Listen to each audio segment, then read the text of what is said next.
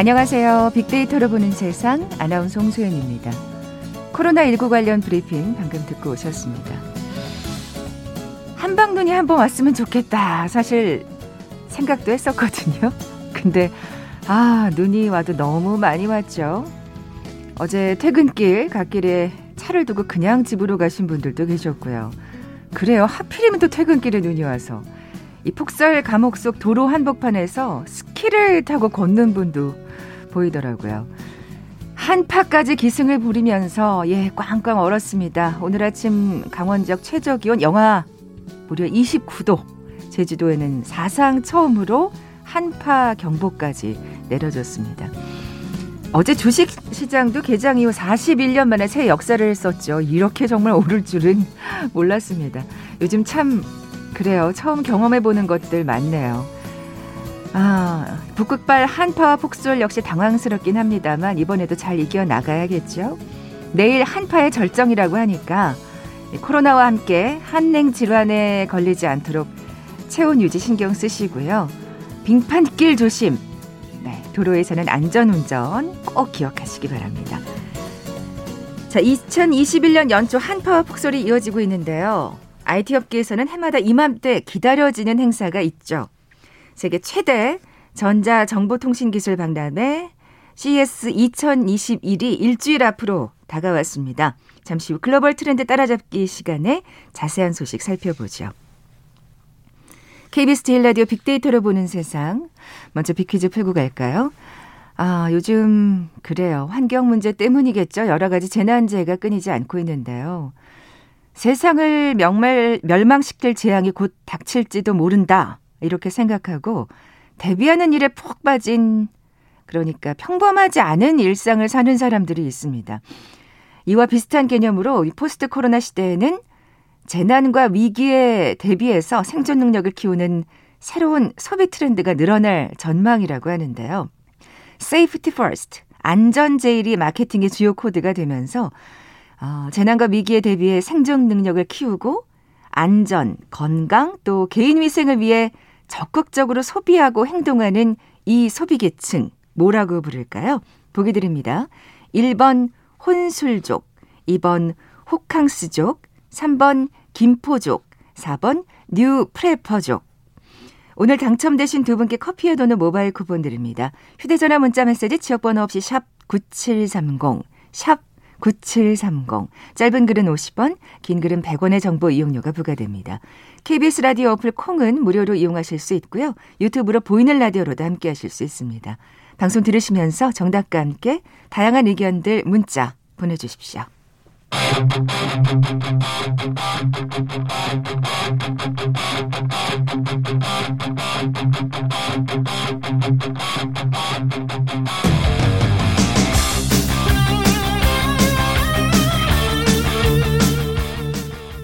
궁금했던 ICT 분야의 다양한 소식들 재미있고 알기 쉽게 풀어드리는 시간이죠. 글로벌 트렌드 따라잡기. 한국인사이트 연구소 김덕진 부소장 나와 계세요. 안녕하세요. 네, 안녕하세요. 김덕진입니다. 아, 이 사실 음. 이 박람회 얘기하려니까 아, 벌써 1년이 지났구나 또. 그러니까요. 실감하게 되네요. 가장 IT 업계에서 주목하는 쇼니까요. 네. 예. 뭐 기억하시는 분이 있을지 모르겠어요. 재작년에는 제가 이 쇼를 가가지고 맞아요. 미국 현지에서 막 연결을 해서 아, 이 제가 이 쇼에 왔습니다. 뭐 이런 이야기를 했었던 바로 CES라는 쇼죠. 근데 이번에는 이 CES 쇼가요. 온라인으로 열리게 됩니다. 그럴 수밖에 없죠. 사실 음. 작년 벌써 작년이네요. 작년 그렇죠. 같은 경우에 이게 지금 코로나랑 맞물려 가지고 네. 열리네 만에 열리네 만에 하다가 맞아요. 네, 좀 여의치 않았어요. 여러 가지 아이트 행사들이. 그래도 네. 이게 참 작년에 거의 유일무이하게 열렸었던 오프라인에서 열렸던 유일무이한 쇼였죠. 네. 그러니까 딱 이게 1월 초다 보니까 여기까지만 열렸었고 음, 음. 그 다음에 우리가 보통 국제 3대 쇼라고 하는 MWC, 그다음에 IFA라고 하는 쇼는 다 온라인 혹은 취소가 되는 그랬죠. 이런 현상들이 일어났었죠. 네. 그랬는데 이제 올해는 뭐 CES 2021 같은 경우는 여지없이 어쩔 수 없이 온라인으로 그럼요. 되는 상황이었고요. 근데 그럼에도 불구하고 이제 조금 기대해 볼 만한 건 이미 이 쇼를 한 6개월 전부터 온라인으로 하겠다라고 이제 선언을 했다는 거예요. 그러니까 준비가 잘 돼 있겠네요. 그죠? 그렇죠. 이제 뭐 그래서 뭐 이미 뭐 기자연설이나 기조연설에서 뭐 우리는 all digital이다, 뭐 digital ready가 돼 있다, 뭐 이런 식의 이제 표현을 하고 있는데요. 그러다 보니까 그래도 좀 기대해 볼 만하지 않을까라고 얘기하고 있는 상황이긴 음. 합니다. 일단 한번 좀 관련 얘기를 드리면 네. 이 CES 2021이 이제 어, 시, 올해 이제 우리나라 시간 이제 1월 11일이죠. 11일부터 14일까지 진행이 되게 됩니다. 음, 올해도 뭐 세계적인 IT 기업들이 참가하고 혁신 기술을 뽐낼 것인데 말씀드린 것처럼 온라인으로 진행되다 보니 과연 어떤 모습이 조금 관심이 음. 쏠리고 있는 상황이고요. 사실 온라인이라는 것 또한 IT 기술인 거잖아요. 그렇죠. 이걸 얼마나 IT 업계들이 잘 활용할지 궁금해집니다. 맞아요. 네. 그래서 또 이게 재미있는 게 이 쇼가 무려 1967년부터 시작이 됐는데 어, 1967년이니까 지금 50년이 넘, 야. 50년, 거의 60년이 다 돼 가잖아요? 근데 이런 상황에서 온라인으로는 최초입니다. 그래서 과연 어떤 그렇죠. 쇼가 될까? 뭐 이런 것들에 대해서도 좀 있고요. 역시 뭐 CES는 어, 어쨌든 매년 1월 초에 진행이 되다 보니까 올 한 해의 기술 트렌드를 한눈에 파악하거나 각 기업이 올해 이제 어떤 로드맵과 신기술을 있는지 뭐 이런 것들 을 공개하는 자리다 보니까 뭐 다른 쇼보다 주목도가 높을 수밖에 없는 것 같습니다. 음, 뭔가 달라질 거에 대해서 한번 좀 주목해서 네. 어, 살펴볼까요? 네, 일단은 쇼의 방식 자체가 확실히 과거와는 다를 것 같아요. 실제로 저도 이 쇼를 다녀왔지만 쇼를 가면 제일 좋은 게 물건을 직접 만져볼 수 있다는 거죠. 우리가 뭐 예를 들면 새로운 스마트폰이나 아니면 시제품 이런 것들이 거기에 다 나오게 되니까 어 이게 이렇게 됐구나 저렇게 됐구나 막 만져보고 뜯어보고 그렇죠, 막 그렇죠. 그러다 보니까 기존에는 이 전시 자체가 포인트였어요. 그래서 음. 이제 직접 가서 뭐 제가 그때 갔을 때 이렇게 휘는 디스플레이 이런 게 처음 나왔을 때여가지고 와 이게 진짜 뭐지 막 이래서 사람들이 막 가가지고 지켜보거나 막 만지게 할 수 있는 거막 어. 이랬건데 이번에 그럴 수가 없잖아요. 그러다 보니까 올해의 CES의 포인트는 오히려 기조연설에 좀 이제 주목해봐야 된다 이렇게 얘기가 되고 있습니다. 아. 그러니까 기조연설이라고 하면 결국에는 각 자의 그 회사의 CEO나 회사를 대표로 하는 사람들이 나와서 우리가 가지고 있는 기술이 이렇다라는 걸 이제 발표하는 자리일 텐데요. 그래서 이번에는 어, 작년보다 기조연설이 늘어났습니다. 그래서 올해 이제 총 100개가 넘는 컨퍼런스나 발표가 이제 박람회 기간 동안에 진행이 되게 되고요. 뭐 예를 들면 버라이즌이나 월마트, 베스트바이 등 코로나 이제 시대를 좀 대표하는 기업의 인사들이 기조 연설자로 나오게 되는데 그럼 이제 우리가 그거를 어떤 식으로 사람들과 그 기조 연설을 들어가서 볼까 이것도 이제 궁금하게 되잖아요. 네, 네. 이번에 이 CES는요. 그 어떻게 보면은 마이크로소프트 입장에서도 되게 어, 중요한 혹은 마이크로소프트 입장에서도 상당히 의미 있는 쇼라고도 볼 수 있을 것 같아요. 왜냐하면 이 쇼의 모든 플랫폼이 다 마이크로소프트에서 제공을 해줍니다. 그래서 이제 우리가 어떤 그 어, CES 박람회를 온라인으로 돈을 주고 신청을 하면 마이크로소프트 계정이 나와서 그 안에서 뭐 애저나 팀스 같은 우리로 치면 줌처럼 화상회의 하거나 아니면 채팅창처럼 이런 것들이 제공이 돼요. 그래서 이제 제가 어떤 방에 들어가면 그 방에서 뭐 자료를 주거나 아니면 이제 관련된 실제 상담을 하듯이 그 안에서 이루어지는 이런 솔루션이 있다고 생각하시면 됩니다. 어. 네, 그럼 이제 그 안에서 어 우리가 이 오히려 예전과 다르게 한 가지 장점으로 볼 수 있는 건 어, 기존설 같은 걸 하면 그냥 발표하고 끝이잖아요. 네네. 근데 그분들한테 우리가 질문도 줄 수도 있고 채팅으로 네네. 뭔가 대화를 하거나 질문을 하거나 이런 방식으로 지금 가능할 수 있을 것 같아요. 그러니까 뭔가 온라인 상에 가상의 방이 다 있는 거네요. 그렇죠, 그렇죠. 뭔가 회의실이 다 있는 것처럼. 네네, 예, 맞습니다. 예. 그럼 이제 거기에 어. 내가 궁금한 것들에 들어가서 채팅으로 물어보거나 뭐 이런 것들도 될 것 같고요. 또 한 가지 이게 온라인으로 하다 보니까 좀 한 가지 또 인상 깊은 거는 뭐냐면 다시 보기가 된다는 거예요. 다시 보기가. 아. 네, 이게 이제 되게 중요한 포인트가 될 것 같아요. 그렇죠. 직접 가지 못한, 그러니까 사실 말하자면 오프라인이었으면 음. 직접 가지 못하면 네. 참여할 수가 없잖아요. 그렇죠. 근데 그걸 어, 다시 보게 할 수 있다는 건 또 굉장히 큰 이점이에요. 네, 왜냐하면 실제로 네. 이 쇼에 가면요, 이 쇼의 규모가 너무 큽니다. 그래가지고 한 4일 동안 저도 그때 갔을 때 정말 한 시도 안 쉬고 다 돌아다녔거든요. 그런데도 다 볼 수가 없었어요. 네, 그래서 결국 그 쇼는 내가 가기 전에 아 나는 이 부분을 집중해서 봐야지를 정해놓고 가지 않으면 아, 계획을 세워야 되는 1년차 때는 그냥 어어 어, 이러다가 그냥 아무것도 못 보거나 아, 아 이렇게 봤구나 이렇게 지나가는 수준이거든요. 아직 가는 사람조차 다 못볼 어, 네. 정도군요. 그래서 원래 네. 저희도 이제 올해 만약에 오프라인으로 간다 그러면 팀을 짜서 서로가 여기여기 보고 쓰자 이런 식까지 생각을 했었단 말이에요. 음. 근데 이번에 쇼 같은 경우는 온라인으로 하고 실시간이 끝나더라도 이 쇼에서 그 등록한 사람들에게 두 달 정도인가 세 달 정도 영상을 다 제공해 줄 예정이에요. 이야. 그렇게 되면 행사가 끝나고 나서도 시간이 있다면 찬찬히 들어가서 하나씩 다 볼 수 있는 거죠. 그러니까요. 그러니까 이게 어떻게 보면은 기존의 쇼와 그 아까 말씀드린 컨퍼런스 중심이고 체험이 좀 부족하긴 하지만 그렇죠. 그런 부분은 사실 좀 음. 많이 아쉽고 어색하죠. 그렇죠. 예. 근데 그럼에도 만져야 되는데 사실. 네, 그렇죠, 그렇죠. 근데 그럼에도 불구하고 이들의 어떤 어, 어떤 계획, 전략을 빠지지 않고 내가 나중에라도 들을 수 있다라고 음. 하는 거는 분명히 올해 좀 큰 차별점일 것 같고요. 그래서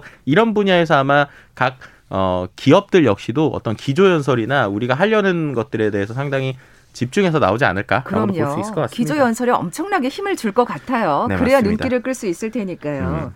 아무래도 규모 면에서는 오프라인보다는 좀 참여 업체 수가 적을 것 같은데. 네. 근데 이게 음. 또 이제 우리나라 입장에서 보면 상당히 흥미로운 포인트가 있어요. 뭐냐? 올해 중국이 상당히 많이 빠졌습니다. 그러니까 중국이 빠진 두, 이, 두 가지 이유는 한 가지는 오프라인을 못하니까도 있고요. 두 번째는 미중 무역 갈등이 심하잖아요. 아. 그러다 보니까 이게 미국에서 어쨌든 열리는 쇼잖아요. 온라인이긴 하지만 그래서 이제 어 중국의 큰 업체들이 많이 불참을 했어요. 제일 아. 대표적인 게 화웨이가 아이고. 처음으로 CES에서 불참 결정을 했습니다.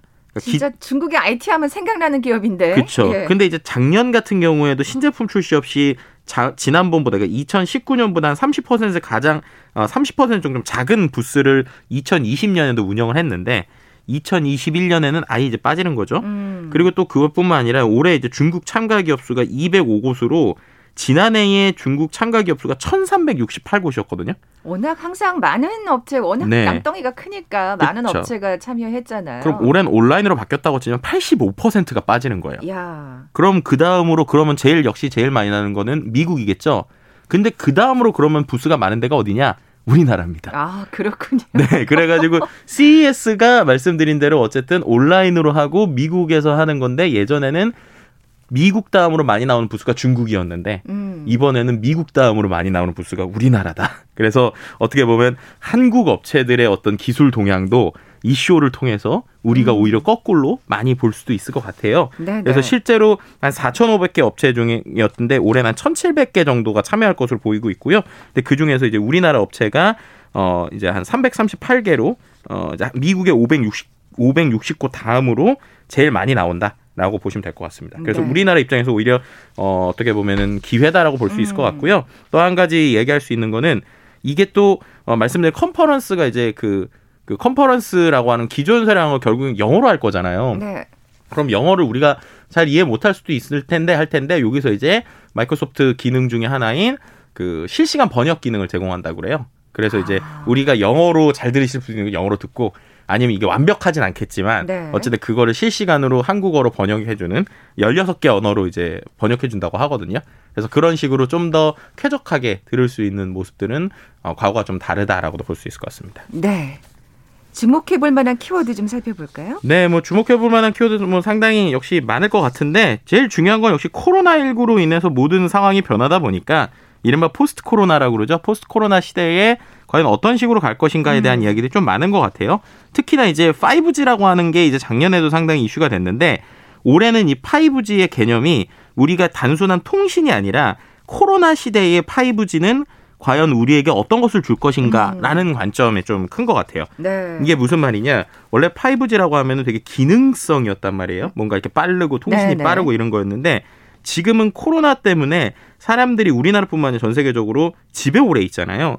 그렇게 되면서 연결되는 것들이 오히려 더 중요해진다는 겁니다. 뭐 예를 들면은 우리가 원격 근무도 하지만 원격 근무뿐만 아니라 뭐 집안에 있는 여러 가지 기계들을 연결해 준다거나 아니면 집안에서 뭔가를 할 때 자연스럽게 뭐 밖과 연결해 준거나 예를 들면 스마트 시티 개념으로 보면 자율주행차가 우리 집까지 자, 안전하게 와서 내가 그걸 타고 어디로 움직이거나 이런 걸 할 때 결국 다 5G라고 하는 것들이 기반이 돼야 되다 보니까 그렇죠. 과연 이 5G가 어떤 방향으로 갈 것인가에 대해서 그리고 그거에 대한 기술이 어디까지 갈 수 있는가에 대한 이야기들이 올해 좀 많이 나올 것 같고요. 그리고 두 번째는 어 말씀드렸던 그 이러한 환경의 변화에서 또 중요한 것 중에 하나는 운송 수단. 그러니까는 우리가 알고 있는 뭐 자율주행 기술이라든지 모빌리티 기술 이런 것들 특히나 올해는 부품 쪽 회사들이 좀 많이 나올 것 같아요. 그래서 음. 부품 쪽에 대한 게 좀 나오고 한 가지 아쉬운 거는 현대차는 이번에 불참을 합니다. 왜냐? 아, 그래요? 네, 왜냐면 이게 어쨌든 오프라인 쇼는 큰 자동차를 보여주기 되게 좋았잖아요. 아, 그렇죠. 그리고 또 직접 또 좌석에 앉아볼 수도 있고. 그리고 거기 가면 예. 멋있었던 게 컨셉카. 계기, 판도딱 보고. 예. 네, 멋있는 것들이 많았는데 이게 예. 온라인으로 안 되다 보니까 올해는 이제 그런 완성차 업체들은 좀 참여가 좀 덜하고요. 그 대신에 기술력을 가지고 있는 데들은 오히려 기술 설명이 좋아진 거예요. 왜냐하면 우리가 이런 기술을 갖고 있으면 영상으로 길게 풀 수가 있잖아요. 네네. 네. 그러다 보니까 부품이나 어떤 자율주행 연관 기술들을 가지고 있는 이런 데들도 좀 많이 나온다라고도 볼 수 있을 것 같습니다. 그렇군요. 국내 기업들도 좀 살펴볼까요? 역시 뭐 국내에서는 이 CES 하면은 빼놓을 수 없는 게 삼성, LG 두 기업이죠. 그러니까 현대차는 빠지고. 그렇죠. 네. 왜냐면은 네. CES가 원래 가전쇼였어 가지고 처음부터 이 TV라고 하는 거를 무시할 수가 없습니다. 근데 그렇게 봤을 때 지금 전 세계적인 기술을 보더라도 뭐 일본, 중국을 뛰어넘는 우리나라의 뭐 삼성, LG가 워낙 대단하니까 이 두 회사의 또 경쟁이 이번에도 볼만할 것 같아요. 그 작년 같은 경우에 기억하기로 네. 그 집에 들어가서 어떻게 어떻게 생활을 하는 시뮬레이션을 맞아요, 그대로 맞아요. 보여줬었다고. 네 맞습니다. 정확하게 기억하시네요. 어, 아니 왜냐하면 굉장히 네. 인상적이었던 게. 음. 그 연예인 헨리 씨가 네, 나와서 맞아요, 맞아요. 했다 그랬죠. 네 맞습니다. 어떤 혜택을 누리면서 사는지를 네. 그대로 그 무슨 집안에 들어와 있는 맞습니다. 것처럼 스크린에서 보여주는. 네, 아우 네. 1년 전인데 생생하게 기억하고 계시네요. 너무 그때 너무 충격적이고 인상적이어서 기억이 나요. 네, 그러니까 네. 그러한 컨셉트를 올해는 각자에서 이런 5G 시대 때 어떻게 될 것인가고요. 그다음 특히나 LG나 삼성이 이번에 포커스를 잡는 건 이러한 기술이 많아지면 결국 중요해진 게 디스플레이다라는 거예요. 음. 왜냐하면 5G 기술이 좋아지고 모든 고화질이 가게 되면 어디든 화면이 될 수 있다는 거죠. 예를 들면 책상도 화면이 될 수 있고 그리고 뭐 요 벽도 화면이 될 수 있고 이렇게 되는데 그럼 그렇게 될 때 제일 중요한 것 중에 하나가 화면을 값싸고 그다음에 그거를 이제 편하게 만들어야 되잖아요. 근데 그렇게 될 때 마이크로 LED라고 하는 기술이 지금 나왔습니다. 음. 근데 이 마이크로 LED 기술이 얼마나 대단한 기술이냐면 우리가 뭐 예를 들면 100인치짜리 TV를 만든다고 생각해 보세요. 그럼 예전에는 100인치짜리를 아예 공장에서 크게 만들어서 그걸 잘라야 돼요. 한 방에.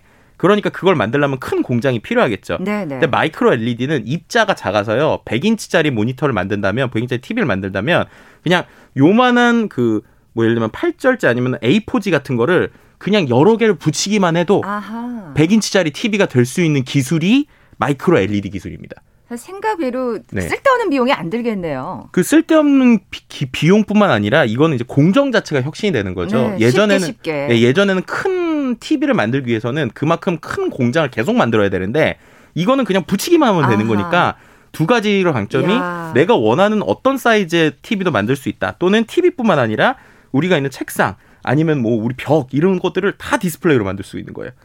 그렇게 되면 이제 우리가 아는 개념이 완전히 바뀌어 버리는 거죠. 진짜 만드는 사람 쪽에서도 굉장히 편하겠어요. 그렇죠. 그러니까 그럼 큰 거를 깎는 게 아니라 네. 조그만 거를 붙여 나가는 거니까. 네, 예. 그럼 그렇게 되면 자동차 안에도 우리가 원하는 모양의 디스플레이를 마음대로 만들 수 있는 거예요. 자유자재로. 네. 어. 근데 그 기술이 얼마큼 지금 상용화됐는지를 이번에 LG와 그 삼성이 보여줄 예정이고요. 그다음에 또 거기서 중요한 게 그 디스플레이 안에 스피커, 그러니까 사운드까지도 스피커 없이도 내는 기술까지도 이번에 들어간다고 그래요. 그렇게 되면 또 이건 어떻게 되느냐? 우리가 보통 TV가 예를 들면 네. 큰 화면이 있고 스피커가 밑에 있으면 생생함이 떨어질 수 있잖아요. 네. 근데 예를 들어서 100인치짜리 벽에 그 실제 뭐 가운데쯤에 폭탄이 하나 떨어져요. 그럼 폭탄이 떨어지는 그 위치에 액정이 소리가 나는 거예요. 그렇게 되면은 야. 스피커의 개념이 아니라 정말 현실성이 느껴지는 거죠. 그러니까 만약에 그런 게 자동차 안에 설치돼 있다고 치면 내 벽 위에 천장 위에서 뭔가 폭탄이 날라갔다면 거기서만 소리가 나는 겁니다. 음. 네, 이런 식의 놀라운 기술들이 이번에 삼성과 LG에서 이제 어떻게 우리가 지금 구현하고 있다는 걸 보여주는 쇼다 보니까. 저는 이제 개인적으로 이게 과연 어떤 식으로 나올까 이게 이제 상당히 좀 기대하고 있는 상황입니다. 야 스피커를 따로 설치 안 해도 되는 정말 네, 이 뚜껑 열고 나면 또 자세히 또 얘기해 주실 예, 거죠? 다음 주에 이제 네. 실제 쇼가 나오면 저도 이제 되게 기대하고 있는데 음. 어, 이런 것 외에도 이제 다양한 이제 CES에 관련된 내용은 다음 주에 이제 실제 쇼가 진행이 되면 더 이야기를 해도 좋을 것 같네요. 네, 알겠습니다. 잠시 라디오 정보센터 뉴스 듣고 나서 다음 소식 계속 이어가죠. 수도권의 실내 체육시설 집합금지와 관련한 형평성 논란이 이어지는 가운데 방역 당국이 아동과 학생을 대상으로 하는 교습이 안에 내일부터 모든 실내 체육 시설이 교습 인원 9명 이하로 운영할 수 있도록 허용했습니다. 호남과 충청 지방의 대설 경보가 내려지면서 정부가 중앙재난안전대책본부 비상 2단계에 들어갔습니다. 한파 속에 전국에서 교통 통제가 잇따랐고 계량기와 수도 관 동파 신고도 이어졌습니다. 이란에 억류된 한국 선박과 선원들의 조기 석방을 협상할 정보 대표단이 오늘 새벽 출국했습니다. 해양 오염 여부를 둘러싼 조사도 속도가 날 것으로 보입니다. 여야가 중대재해기업처벌법 처벌 대상에서 5인 미만 사업장과 공무원 처벌 조항을 삭제하기로 합의했습니다. 유예 기간 등에 대한 논의는 오늘 이어집니다. 김준욱 초대 고위공직자범죄 수사처 처장 후보자는 오늘 위장 전입 의혹에 대해 해명은 됐다고 생각하지만 사과 말씀을 드려야 할 것이라고 말했습니다. 트럼프 대통령의 대선 패배를 인정하지 않는 시위대가 미국 워싱턴 국회의사당에 난입하는 초유의 사태가 벌어져 총격으로 한 명이 숨졌습니다.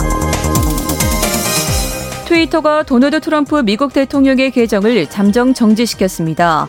페이스북도 트럼프 대통령의 동영상을 삭제하는 등 제한 조치를 취했습니다. 집행유예 기간 중 다시 마약을 투약한 혐의로 경찰 수사를 받는 남양유업 창업주의 외손녀 황하다 씨가 오늘 구속영장 심사를 받기 위해 법원에 출석했습니다. 가상화폐 비트코인이 오늘 사상 처음으로 개당 4천만 원을 넘어섰다고 가상화폐 거래소 비서비 밝혔습니다. 지금까지 헤드라인 뉴스 정원나였습니다.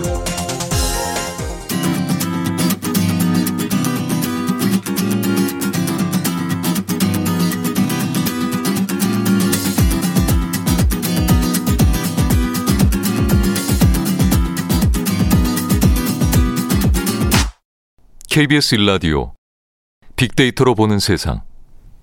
글로벌 트렌드 따라잡기 함께하고 계신 지금 시각 11시 32분 막 됐습니다. 자, 김덕진 부소장님, 네. 퀴즈 다시 한번 내주세요. 오늘 좀 어려우신가 봐요. 네, 아, 네. 어려우신 것 같아요. 왜냐면 저도 어 이런 게 있구나 이렇게 처음에 딱 보고 놀랐는데 어, 역시 제가 또 공식 힌트 요청 아닙니까? 아, 여러분들이 맞힐 수 있게 아주 이제 새롭게 한번 줘보도록 하겠습니다. 어제 눈이 많이 왔고요. 각종 재난재해가 끊이지 않고 있는데 포스트 코로나 시대에는 이 재난과 위기를 대비해서 생존 능력을 키우는 새로운 소비 트렌드가 일어나고 있죠. 뭐 안전 제일이 마케팅 주요 코드가 되면서 안전, 건강, 개인 위생 등을 적극적으로 소비하고 행동하는 이 소비 계층을 맞춰 주시면 되는데요. 이 정말 이 코로나에 그러니까 다 처음 있고 새로운 거잖아요.